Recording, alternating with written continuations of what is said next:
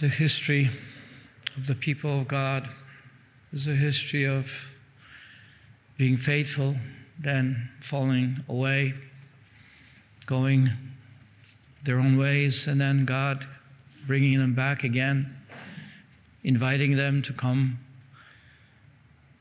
And then follows again a period of, of healing, strength, and then once again, it seems like the, we as human beings have short memories, so we forget even the good things that we experience. Sometimes we forget quickly. We focus on difficulties, problems, or wounds or hurts from the past.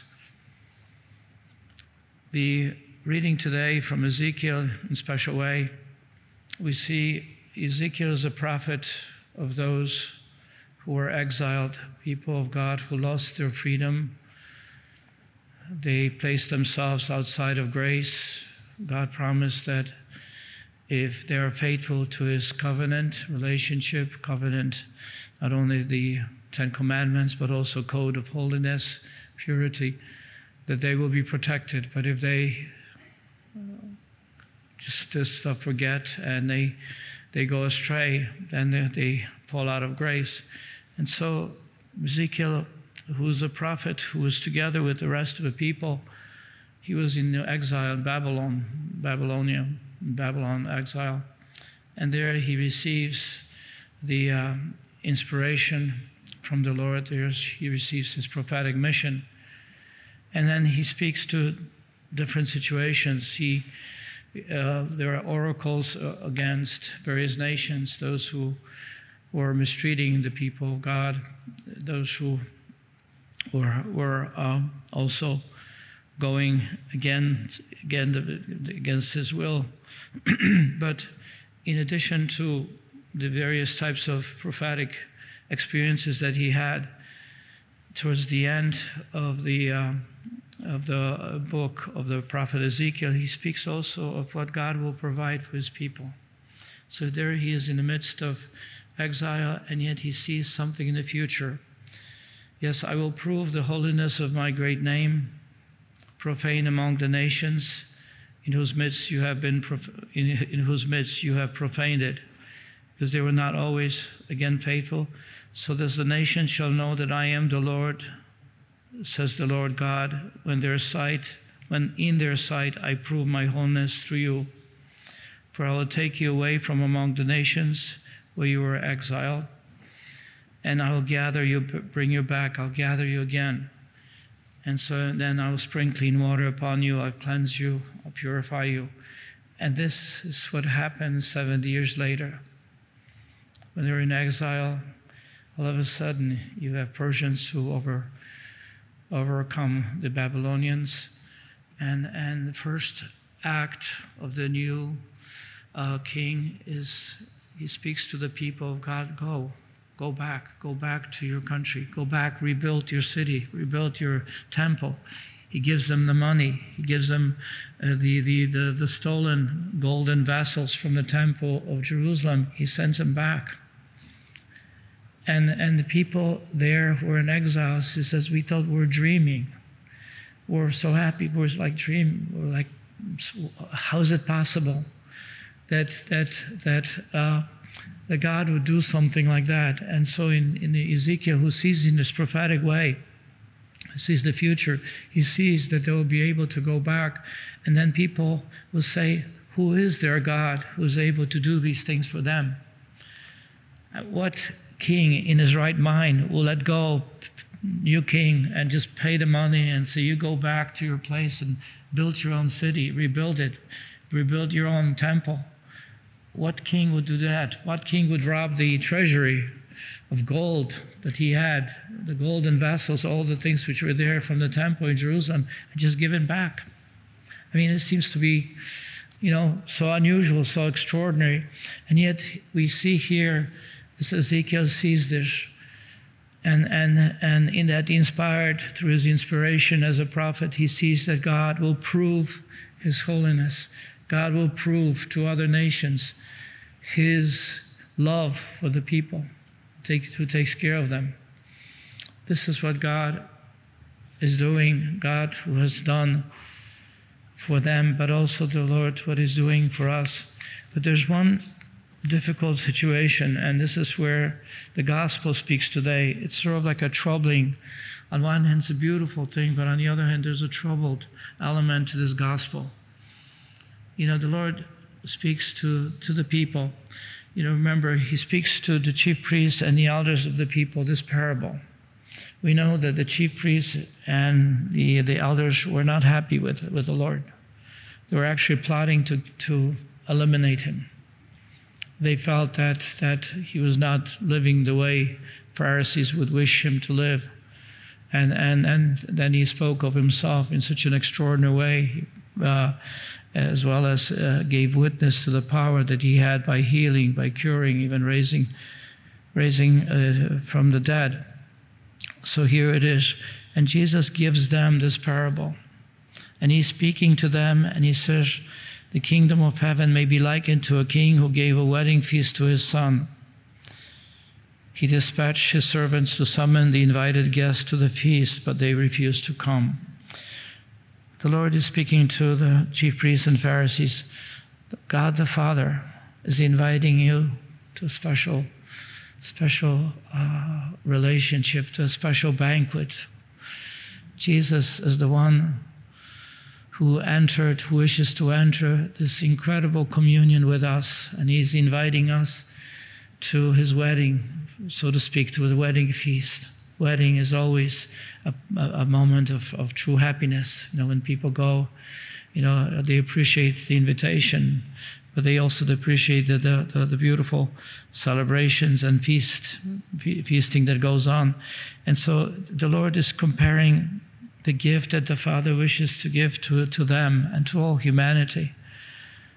A special type of privilege, participation in the life of joy of God. So he's inviting everyone. But those that he sent out the invitation, they don't want to come. So the Lord is not dis- discouraged. If we look at this, the, the, the the, the, you know, the reading from, from today's gospel and this parable. So he sends another wave, inviting those who wish to come. He's inviting various groups of people to come to participate in life of God, in the joys of God, because to be in the life of God is also joy of God. God wants to give us everything that He has, special type of relationship, but also special type of gifts and we can't really fully grasp what those gifts are, but we shall know one day because we shall be like him, the joys of eternal life. And so he's inviting, but as we see that uh, some have ignored the invitation and went away, one to his farm, another to his business. It's like, you know, being preoccupied with things that we have, and we kind of miss the opportunity, miss the invitation for what God is in, in calling us. You know, I remember as I don't know everybody. You know, we had games as children. How many times my mom would have to call us to come and eat because we were so preoccupied with the game. We were hungry, perhaps thirsty, but the game was more important than, than, than the meal. And of course, finally, when we get to the meal, we were very happy we're eating. But the fact is this it, it happens that way how many people, young people, or maybe not so young, are preoccupied with a game, stupid game on the on the cell phone or wherever, a smartphone or a computer, and you know, and and and they miss many opportunities for people who call them. They say not now, whatever it is, you know, because because they get preoccupied with things. And there's something about us as human beings, we can get so preoccupied with things, we can miss the whole opportunity. I remember one one person who I, I, I love the, you know, here in the Stockbridge especially, we have beautiful sunsets. Sometimes extraordinarily beautiful because be, between mountains and that, and it's a beautiful sunset. And I remember saying to one older priest, he says, Father, look how beautiful this. He says, I've seen it before.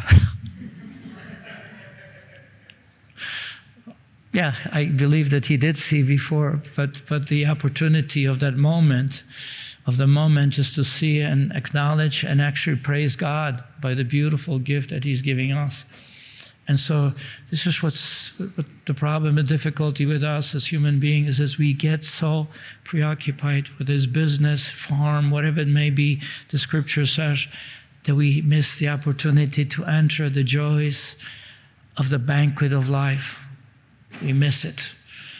And you know, and, and what happens to us, you know, maybe at a certain moment when we get closer to where we are as the life you know, will call us beyond the grave. Uh, how many times we will probably say, sorry, Lord, for missing the whole thing. Are opportunities that you gave me, but I was really preoccupied. I was upset with someone. And, you know, and, you know, I, I, I remember how many people come to the shrine and, and, and they tell me, I've been you know, the whole morning we were arguing between between my husband, myself, you know, my children, you know, everything seems like the, the something greater I wish to do. It seems there's so many obstacles. Sometimes, you know, it's like someone told me, says, I felt like just let's turn around and go back home and whatever we have to do. But but but this is where it's not just us who are weak. It's not only us who are so preoccupied but it's also there's, you know, the evil one also has an effect on us. Something greater that we need to do. And we can get so discouraged or remember all the worst things about that person or whatever the situation may be. And we're, we're discouraged. And so, yet, but yet, what we see here is the Lord continues to invite us. He will not stop because He wants us to be with Him. He will not stop. God will always extend the invitations. But the difficulty sometimes is that even those who say yes, but their hearts may not be there. So they come to Mass and, you know, the distractions or whatever they may be. And, you know, sometimes even worse, the evil one reminds us of things. Holy Communion comes, and all of a sudden our thoughts come about some, some problems that we have had. And we have to fight it, struggle it, is to, to to be able to say to the Lord, You have to help me. You have to help me. All the things which are distracting me, that we may have this garment of grace. That means we ourselves say, Lord, you have to transform me, purify my heart, cleanse me from the junk or from my preoccupations. And so when we call out to Him, He will make us make us ready. He will give us the proper garment because otherwise we, we may not be, you know, attentive or we not be open to grace. And so I think the invitation here today from us is, is the Lord will do so many things for us. He wants to give us extraordinary things.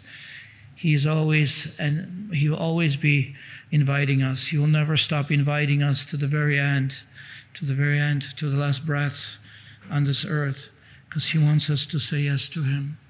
He wants us to be happy that He's inviting us to the banquet of life. He's, he wants us to be happy to receive Him in the Eucharist. You know, as, and I keep on repeating many times today, people don't seem to prize as, you know, the, the, the gift of Jesus Himself coming to us. They don't seem to consider of, of greater importance something else, you know, on Sundays, repairing, cleaning, going, doing business, whatever it may be the Lord seems to be not there. It seems like He's not as important, or maybe not important at all. I think the invitation through the gospel today is that the Lord will not stop inviting us, but we have to ask Him, Help me to respond to you. Help me to respond to the inspirations of the Holy Spirit. Help me to respond to the movement of grace that you give me, because otherwise I'll miss it. I will not be paying attention. Help me to wake up at times when I get so engrossed in things that I don't see anything around me. You know, uh, I, this is one of those things that, that the Lord has to help us because we can't do it ourselves. And, and, and, and He wants to do it, but we, He asking us to help. You know, He is asking us to, to, to ask for the grace there's one thing that last thing I want to share with you is there's, you know, when I was in, um, when I read it in a diary, how Faustina was asking Our Lady to remind her at the moment when she received the Eucharist. She says, Mary, you have to help me to recognize it. And, and so I said, you know, I said, you know, maybe I should ask for the same grace. And so one day I said, Blessed Mother, you have to help me to wake me up, to become so that I'll be attentive and aware when the Lord comes to my heart in the Eucharist. And you know what? When I asked her, it seemed like something happened to me. No matter where I was, um, where my brain was, whatever my thoughts were, when the time came, when I received Him, I seemed to have received a grace, a sort of like a wake up call. The Lord is coming, the Lord is here. I think I'm inviting each one of you, not because uh, it's my idea, but it was St. Faustina's uh, inspiration to do that, and I was inspired by that. And the beautiful gift that God can give to us by having Him uh, come to our heart with our deeper awareness of His presence, of His love. He's real, He's true. This is the Lord of glory. It, the Lord says, This is my body, this is my blood. Unless you receive me, uh, unless you uh, acknowledge my, my, my presence, you won't receive as much graces. Because same thing, Saint Faustina wrote in the diary. Jesus has complained. He says, "I cannot give them much grace because they receive me as a dead object. I can't give them those graces, even though I prepared for them everything, but but I'm, I'm not able to." To give them that which they would they need, they would, would wish to have, but they're they just do not recognize. So let us today, especially in that moment of silence, let us Our Lady to give us the grace to recognize Jesus, her Son, the Lord of glory, the God of all creation, God who wishes to give us the greatest joys of our life to be with Him, to be divinized by Him, to share His life. And that, that with each celebration of the Eucharist, with each reception of the Eucharist, that we may reap copious blessings and benefits from the Lord's presence in us, who's alive, who's true, who's our Savior, and the one who divinizes us. Are you a Marian helper? Join our Spiritual Benefit Society and start sharing in the graces of all the daily masses, prayers, and good works of Marian priests and brothers all over the world. Sign up is free and easy simply visit micprayers.org. That's micprayers.org.